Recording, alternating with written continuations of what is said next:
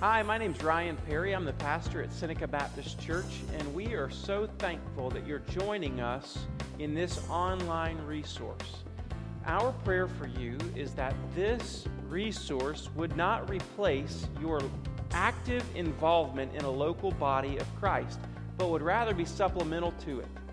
If you are interested in getting further connected to the ministry of Seneca Baptist Church or to giving financially, please visit our website, senecabaptist.org. Thank you and enjoy.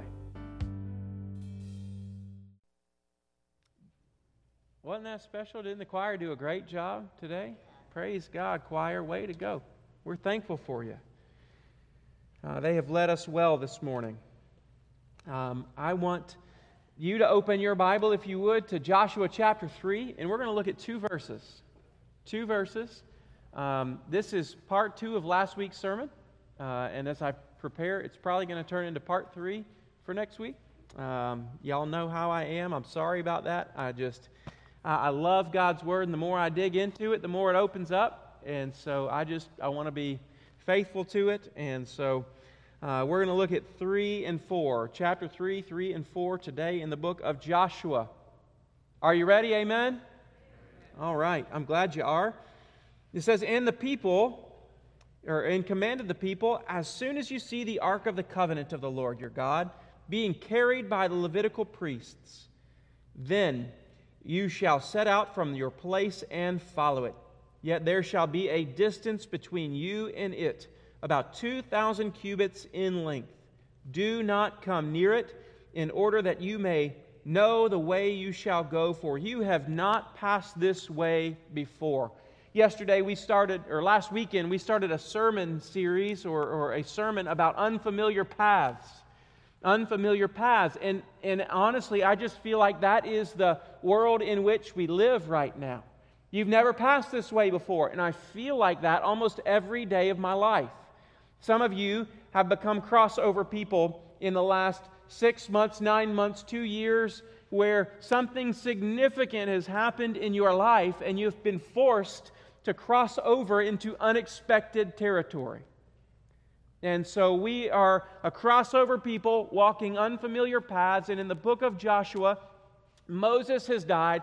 Their fearless leader of 40 years or more has died, and now they are wandering, or they're, they're ceased wandering. They're on the edge of the promised land. Joshua has been raised up as Moses' successor, and now is teaching them, instructing them about what to do to take the promised land, to come into the promised land. And so we are looking at unfamiliar paths. And I just want to remind you um, that last week we looked at, it says, follow the ark. We looked at follow the ark, and the command was to follow the Lord.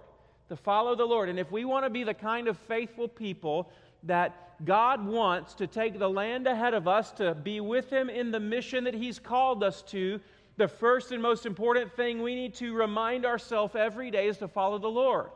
And in verse 3, it talks about following the ark. And we looked last week at what the ark contained and it contained really three things the Ten Commandments, it contained the, those tablets. It potentially, and I'll say this potentially, it potentially contained all of the book of the covenant teaching from Genesis to Deuteronomy that was written at the time.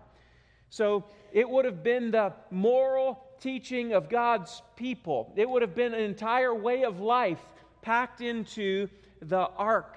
It would have been the uh, jar of manna the jar of manna that was stored up by command of Moses and by command of the Lord, put aside so they might remember not only God's word to them, but God's provision for them in miraculous ways. The ark, or inside the ark, was the jar of manna, and third was the Aaron's, or was Aaron's staff, and how it had budded and brought forth flower and even almonds as a staff that had been cut off. And so it was just a reminder of God's supernatural uh, power and leadership. And so these things were contained inside the Ark of the Covenant. And then it represented for us two things. It was, or excuse me, three things the presence of Yahweh among his people. The ark was seen as the invisible or the visible throne of God. the visible throne of God. So uh, the ark was the presence of Yahweh among his people, it was instruction uh, to his people. And third, it was the place where um, the mercy of God met the sin of people. The mercy of God met the sin of people. Uh, was this ark. It was uh, this amazing thing for each one of them. We looked last week at how the ark uh, pointed forward to Jesus. The ark pointed forward to Jesus, who became the presence of God among us. He was God in the flesh, and, and it even says that the Word was the Word of God became flesh and dwelt among us, and we have beheld His glory, the glory as of the only God, the invisible God. He is full of grace and truth. He was God in the flesh given to us. So everything points to Jesus. Not only is Jesus the visible presence of God with us, but Jesus was the instruction of God to his people. Jesus said things like, I'm the way, the truth, and the life, and no one comes to the Father except through me. He was the instruction of God. He was the way, and if we follow Jesus, we will be led into the promised land safely. He was a place where the mercy of God met the sin of people, Jesus. Jesus was that place for you and for me. He calls him, God calls him Emmanuel with us. And so today we're going to look at how do I follow the Lord? That sounds great, Ryan. I want to follow God. How do I do that? And last week we talked for a few minutes about the Holy Spirit, and I want to come back to the Holy Spirit, and time will tell if I'll actually make it through the Holy Spirit into the Word of God today. But the two ways that we follow the Lord are His Holy Spirit and the Word of God. And I don't intend them in any specific order, but the Holy Spirit and the Word of God. So, I want to ask what is the Spirit's job? We talked a little last week about how in a Baptist church we don't like to talk about the Spirit a whole lot. We like to keep him in a proper place because if we talk about him too much, people just might think we're Pentecostal, right? And Lord knows, we camped this weekend uh, with uh, um, people from all over at the Trail Life campout. And uh, right next to us, we had Mountain Rest Baptist, and on the other side of us, we had uh, Seneca Church of God of Prophecy. And so we had the Baptists and the Pentecostals doing dinners together, and it was just a Baptist meeting up there. And so it's just a fun time. But what does the Holy Spirit do? The Holy Spirit was given to us as a gift, and we need to be aware of that. But what does He do? Jesus spends a lot of time in John 14 and 15 and 16 talking about what the Holy Spirit's purpose was. He convicts the world. He convicts the world. Let me just tell you, it's not your job or my job to convict you of sin. Have you ever tried to play the Holy Spirit in your children's life as you're raising your children? You've tried to be the Holy Spirit and tried to convict them of sin and tried to heap that guilt upon them so they understand what they were doing was wrong? Well, I just want you to know that the Holy Spirit's job in our lives is to convict the world of sin and righteousness and judgment. That's not my job. That's not your job. My job is to preach the word and let the Spirit, by His power, do what only the Spirit can do. Jesus says the Spirit is going to teach us all things, He's going to guide us to all truth. He's going to do, the, do that. Jesus says about the Spirit that He's going to bring all the things of Jesus to remembrance right when we need them. The Spirit is supposed to point to Jesus. The Spirit is going to apply the work of the cross of Jesus Christ to your life and my life. The Holy Spirit is needed and necessary. It's not like an option on um, Burger King's menu where you can, have, you can say, I'd like a, a Big Mac and with a side of Holy Spirit. He's not optional in the Christian's life, he is necessary. He applies the work of Jesus to our lives through faith. He gives the church, the people of the church, necessary gifts. And you can look at 1 Corinthians chapter 12 uh, or the book of Romans chapter 12 and look at many of the gifts of the Holy Spirit and, and see what, how, how He intended all of these gifts to build the body of Christ. He helps us pray. Have you ever knelt down to try to pray and you just didn't have the words to pray because of the grief of your heart or the concerns were overwhelming to you?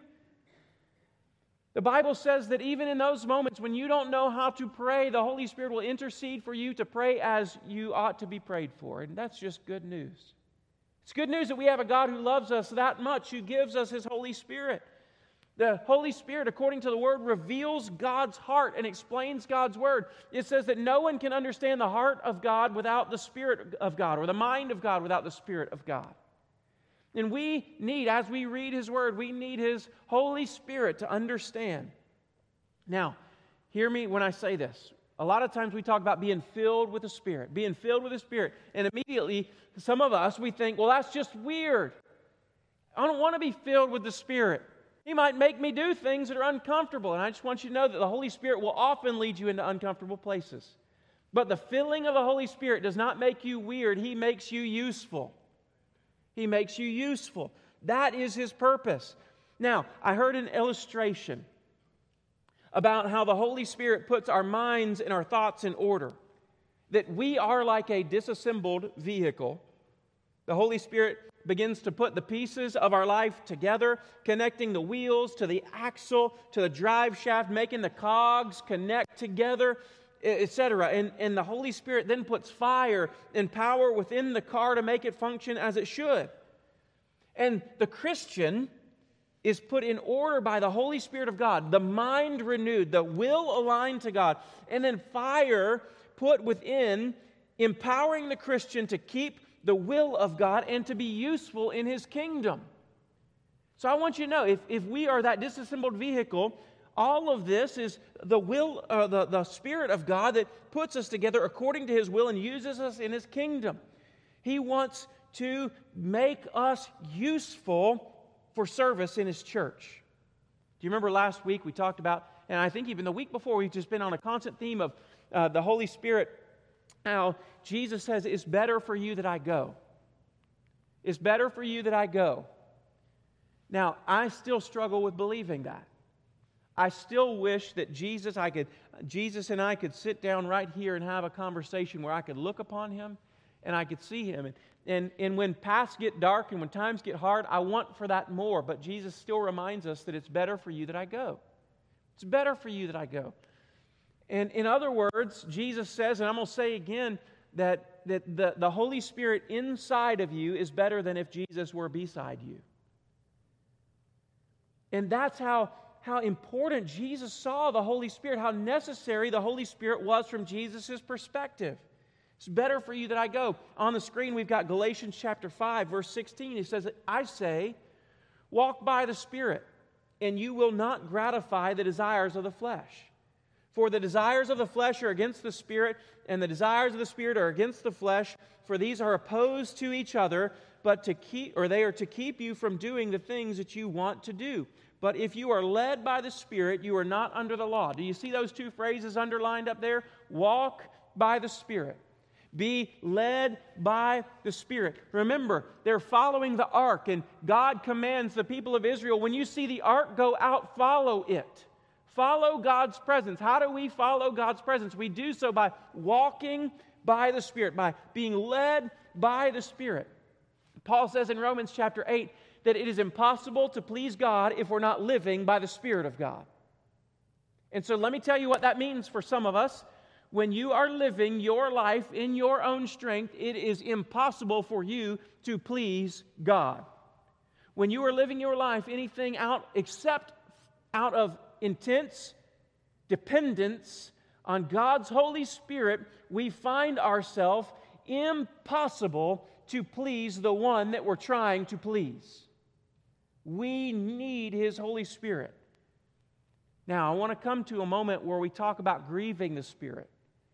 We talk about grieving the Spirit. Now, as I've been studying uh, for the past couple weeks, uh, it's almost like my mind has just been opened up a little bit more to this idea of grieving the Holy Spirit. I, have had a book that's just played a, a, big role in my understanding of the Holy Spirit called Holy Fire by R.T. Kendall. R.T. Kendall was a, a, Southern Baptist from, um, from Kentucky. He went to Southern Seminary there in Louisville and then he went to be the pastor of Westminster Chapel in London. He did his uh, doctorate at Oxford. Do you know him, Dr. Hemphill? You know him? Okay. And so, um, so just an incredible book. If you're looking for a book because you want to understand the work of the Holy Spirit, this is a great book. And then this week, by God's providence, somebody plopped into my hand another book called Empowered Why We Need Spirit Filled Churches. And so I don't believe in accidents, but, but this has just been really helpful for me to understand what it means to grieve the Spirit. To grieve the Spirit. Uh, we've got that passage up on the screen in Ephesians chapter 4. Now, each of us have been called to follow the Spirit, be led by the Spirit, and to walk by the Spirit. Each one of us, as believers, if you have trusted in Christ Jesus as your Lord and your Savior at the moment of your salvation, the moment where you bowed your knee and received the good news of God's gospel, the work, the finished work of Christ on the cross, when you received that, you also were imparted the Holy Spirit to come indwell you and live inside of you forever. He will never leave you and He will never forsake you. But the Bible speaks of our ability to do two things to grieve the Spirit of God and to quench the Spirit of God. The Holy Spirit came like a fire in Acts chapter 2. And I learned this weekend, camping with a bunch of boys, that you can quench a fire pretty easy. You can quench a fire pretty easy. Now, here's what boys do. Here's what boys do boys, when they see a fire, every boy, bar none, is a uh, pyromaniac. And most men are too. We're just big boys, right? We love fires. And what a boy wants to do is, ooh, fire. I need to go find wood and put it on this here fire, right? And so here's what they would do they would go, they'd leave the fire pit, they'd run through the woods like a group of heathens, and they would bring back all kinds of wood that was laying on the ground. Now, what was the problem with the wood that has been laying on the ground there in mountain rest all week long? It was wet. It was wet. I just, side note, I didn't take off my rubber boots almost the entire weekend. It was just a muddy mess. And so they'd bring their wet wood and they'd try to, try to put it on a, a fire that was going. What's going to happen to the fire? It's going to go out. Do you know that we can do that to the Holy Spirit in our life? We can quench Him by applying wet wood to the Holy Spirit. We can quench Him and we can grieve Him. Now, now understand, let's read this passage and I want you to understand something. It says in Ephesians chapter 4, verse 30 and 31, do not grieve the Holy Spirit of God, by whom you were sealed for the day of redemption. Let all bitterness and wrath and anger and clamor and slander be put away from you, along with all malice. So he's talking about grieving a spirit. He says, don't do it. Now, I want you to understand that when we grieve the Holy Spirit, Holy Spirit, it's not that we A, lose the Holy Spirit, or B, lose our salvation. A, let's, let's talk real. Can we lose our salvation? If we have been truly saved, can we lose our salvation? No. No, we cannot.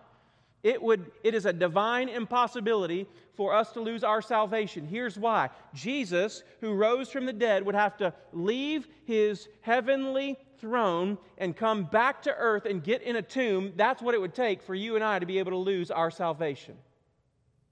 It was that finished through the work of Christ on the cross and through his resurrection from the tomb. It was sealed it was done, it was completed. His salvation has never been dependent on my action, His salvation's always been dependent on grace. So I can't ungrace myself. I can never outsin His grace, I can never outrun His mercy. Now, but some of us in this room might be mistaken. And we might claim a salvation that we have not truly possessed. But if we have truly been saved, we are forever saved. And if we have been indwelt by the Spirit, He will not leave us. But it says we can grieve Him.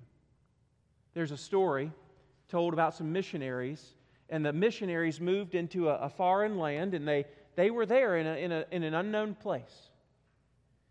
And in this unknown place, God kind of sent them a, a visitor. And every, every afternoon came this, this beautiful dove, and it would fly down, and the dove would nest in the eaves of their home.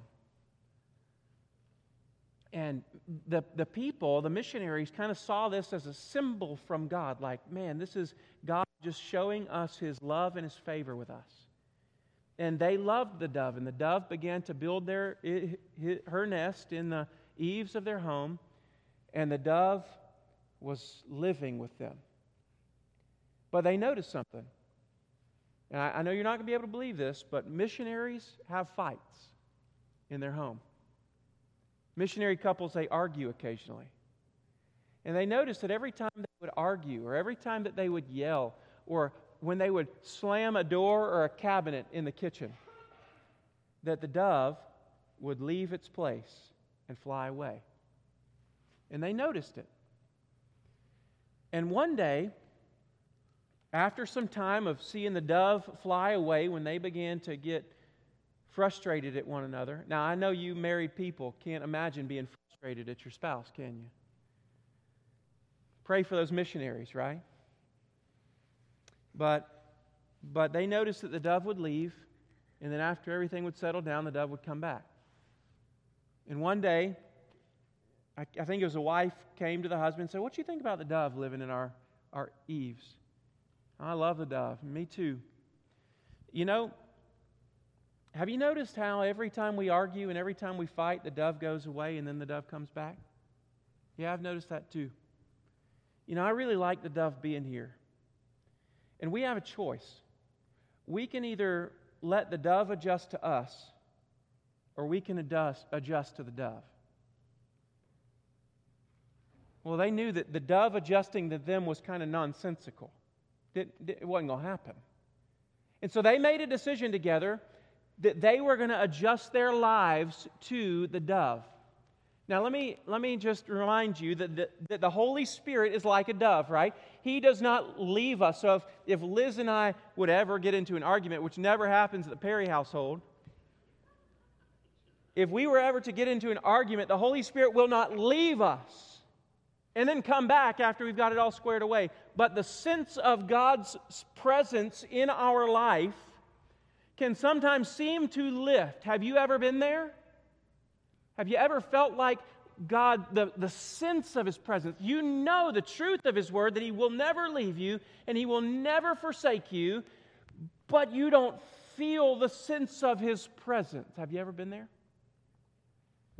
That's sometimes the, the Holy Spirit. When we grieve the Spirit, the sense of His presence goes. We don't lose our salvation and we do not lose the Spirit, but we do sometimes lose the Spirit's anointing and we do lose the Spirit's power and we do even lose the sense that He's with us. Have you ever sat down to read your word? You're, you're doing what you know to do every morning and you read your Bible reading plan that we have out at the Welcome Center just for you. If you don't have a Bible reading plan, shameless plug, read your Bible. But have you ever sat down to read the Bible? You read your Bible, and then you, you got done, you said, by the first verse, I was distracted and I was thinking about my to do list. And I, by the first verse, I, I, I have no idea what I read after that. You ever been there? I'm going to ask a question. If the Bible reveals very clearly in, in 1 Corinthians chapter 2 that we cannot understand the things of God without the Spirit of God or the mind of God without the Spirit of God, could it be that in those moments where we're so distracted, where we don't seem to hear from Him, could it be in those moments where we feel like God is being silent? Even though I'm reading His holy word, could it be in those moments that I have grieved His Spirit somewhere?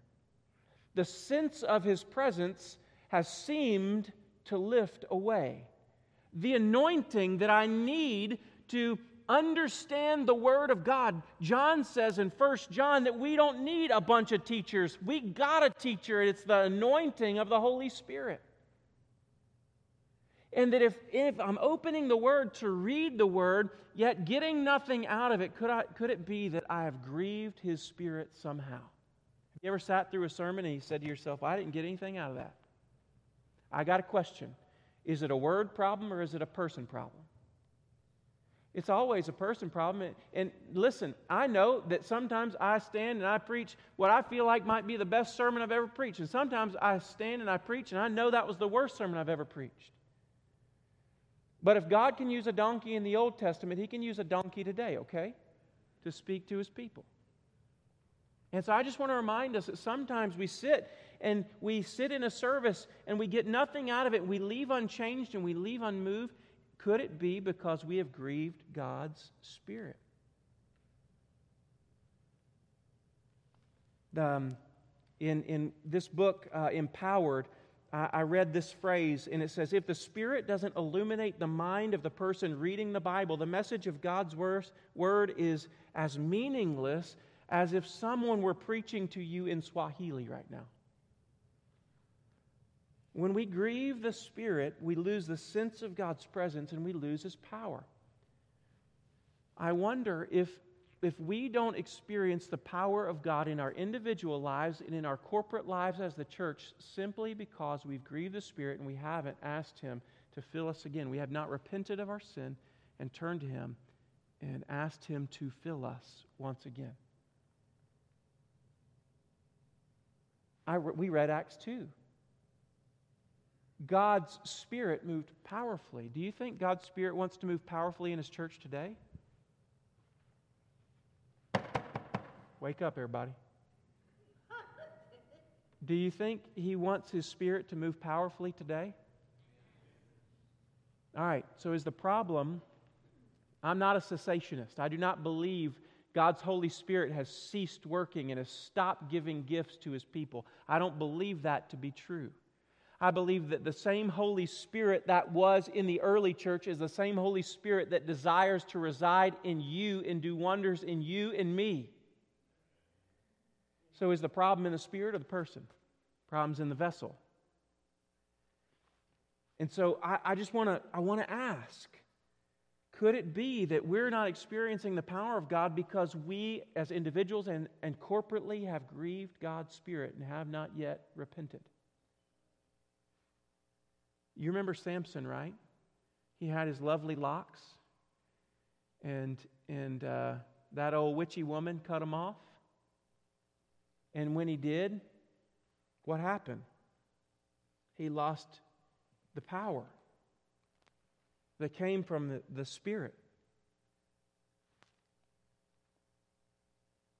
Could it, could it be that, that we are sometimes so insensitive to the sensitivity of God's Holy Spirit that we have grieved Him and we're either unaware or don't care? I think it could be true. So the question is, how do we grieve the Spirit? And I want you to look back at the, the screen up here. It says, Do not grieve the Spirit of God, by whom you were sealed for the day of redemption. And then he immediately goes into this. Listen. Let all bitterness and wrath and anger and clamor and slander be put away from you, along with all malice. So look what he, he notes bitterness, wrath, anger, clamor, slander be put away from you with all, along with all malice. R.T. Kendall here in his book, he says bitterness encapsulates resentment, anger, annoyance, being irritable, and even impatient. Let me, let me read that again resentment, anger, annoyance, irritability, and impatience.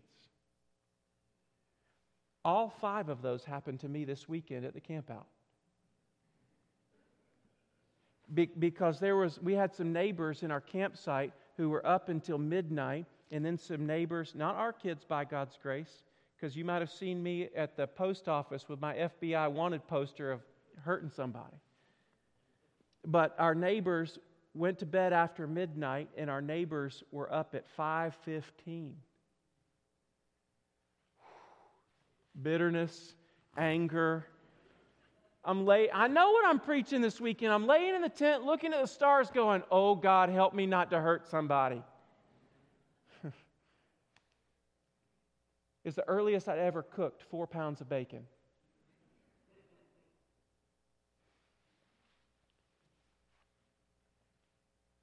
Resentment, anger, annoyance, being irritable, impatient. Have you ever have you ever been stuck in a line?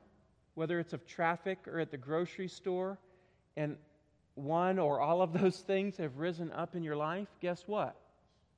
In those moments when we don't repent, those things are called sin, and in the moment we don't repent of those things, guess what the Spirit does? We've grieved Him. We've grieved Him in those moments. Now, I know that in church, uh, bitterness and anger um, and, and annoyance and irritability and impatience or clamor and slander, all of those things are malice. I know those things would never happen in church, but guess what sometimes does in those other churches out there, of course?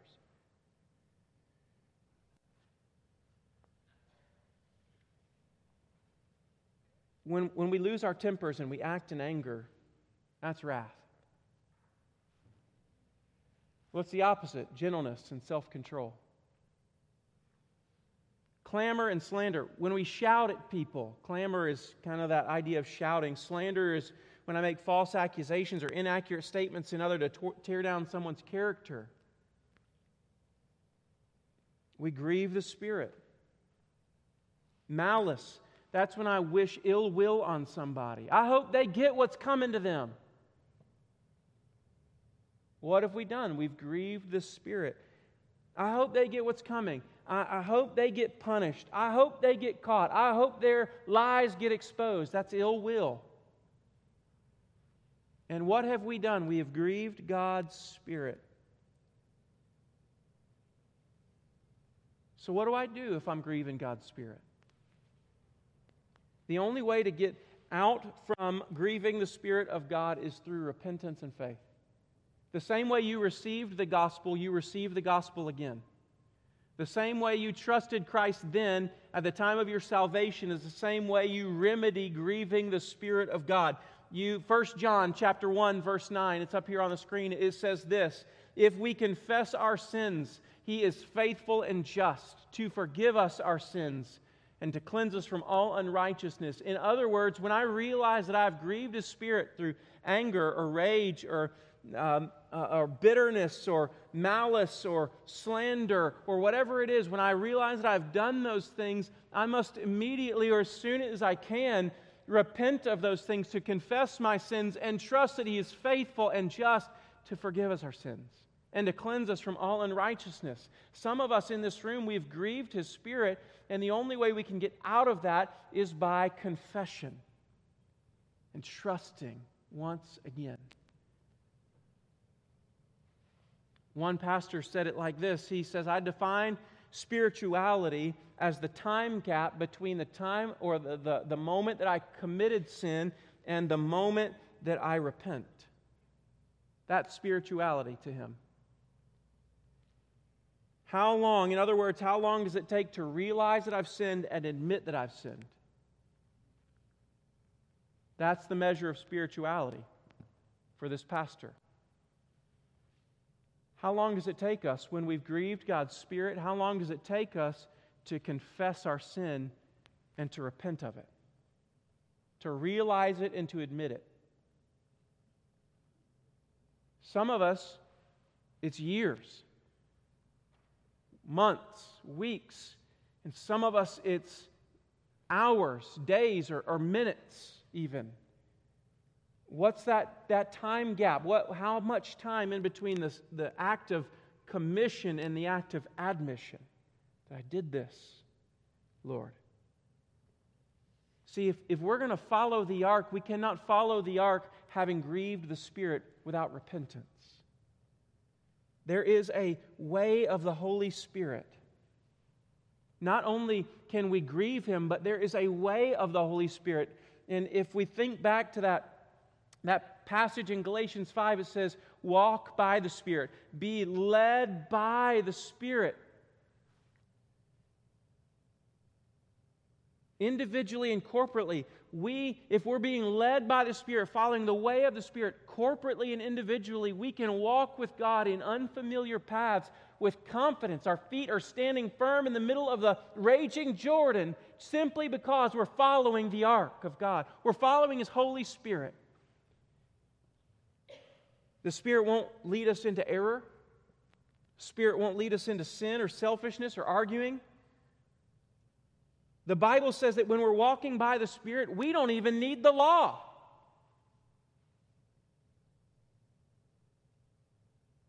Don't get caught up with following the Ten Commandments, is what Paul's saying. If you'll just walk by the Spirit, you won't need those as a guide because when you're following the Spirit, you won't break God's commands.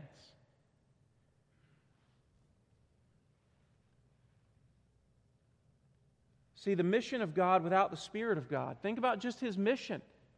The mission of God that God has called us to, His church. Go and make disciples of all nations. That mission is impossible without the Spirit of God. Acts chapter 1, verse 8 says it this way But you will receive power when the Holy Spirit has come upon you, and you'll be my witnesses in Jerusalem and in all Judea and Samaria and even to the ends of the earth.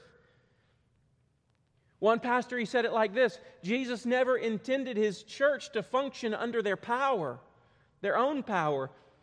In other words, we can be committed, we can be trained, we can be financially stable as a church, and we cannot make a dent in darkness because we're existing and operating in our own strength and power rather than His Holy Spirit. We can accomplish more in five minutes under the Spirit's power than we could in a lifetime apart from it. So, how do I learn to be attentive to the Holy Spirit? Can I just, my life, it's not going to happen overnight. You don't learn to be attentive in a class. I can teach you as much as I can teach you about the Holy Spirit, which I feel like is not a lot. I can give you all the information about the Spirit and, and still not teach you how to do this. It does not happen in a pew, but it happens in everyday life as I learn to be attentive to His Spirit. But, you know, a couple things that I, I can do. I've got a desire to walk by the Spirit. I've got to desire Him. I've got to welcome Him into my life. Every morning I wake up and I pray a similar prayer that goes something along these lines, one of these few ways.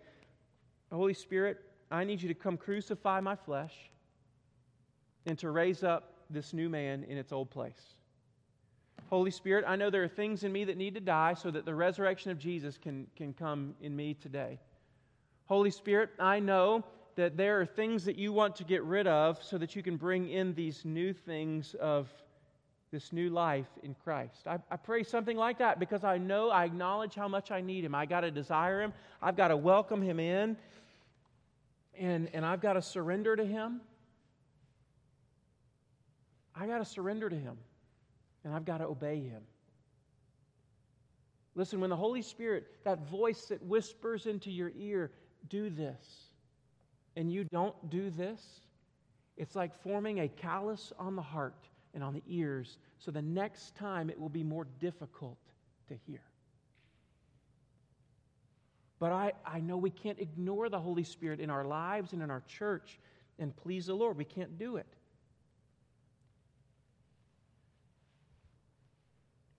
R.T. Kendall wrote a bunch of books. I haven't read this one, uh, but one of them is called The Sensitivity of the Spirit. And he wanted to name that book The Hypersensitivity of the Spirit, and his publisher told him, don't do that, because hypersensitive in our world is not a good thing. But I want you to understand the truth that the Spirit is sensitive. He can be easily grieved. It's not because he's weak. And we need to become as sensitive to the Holy Spirit as the Holy Spirit is as sensitive to us. The Spirit who knows how to attend to our needs, we need to learn how to attend to Him.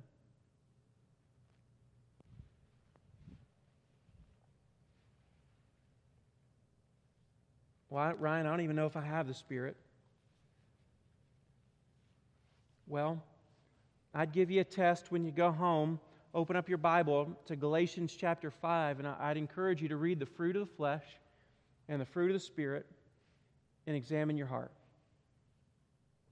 My job is not to tell you what you are or aren't. My job is to ask you to open up God's Word and look at the perfect mirror of His Word and let the Holy Spirit convince you, convict you of where you are. So go home and read Galatians chapter 5.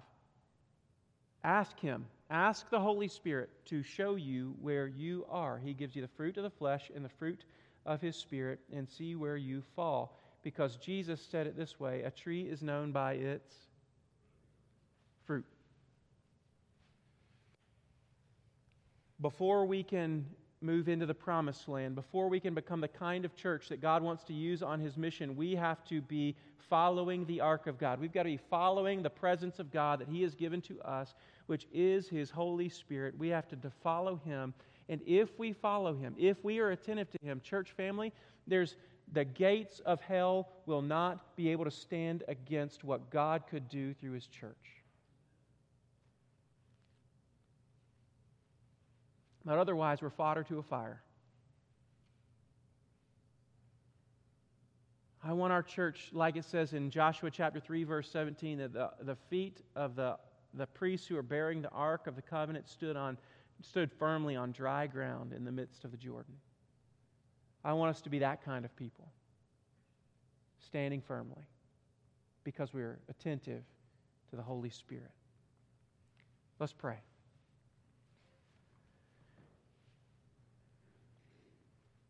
Father, I come to you today and I've prayed that I would speak by your Spirit. And I've prayed that you would explain by your Spirit. And I've prayed that you would work by your Spirit. So now I've done all that I know to do. Would you do what I can? Help us, Lord. Father, there are some in this room who have, we have by our actions grieved you. And if that's us, let us quickly this morning repent. Admit our sins. Confess them and trust in Jesus that if we confess our sins, He's faithful and just to forgive us our sins and to cleanse us from all unrighteousness. Teach us this morning what we've done what we might need to confess that we might be a church filled with your Spirit, following the Lord in unfamiliar paths. We pray in Jesus' name. Amen. So that's our, that's our response.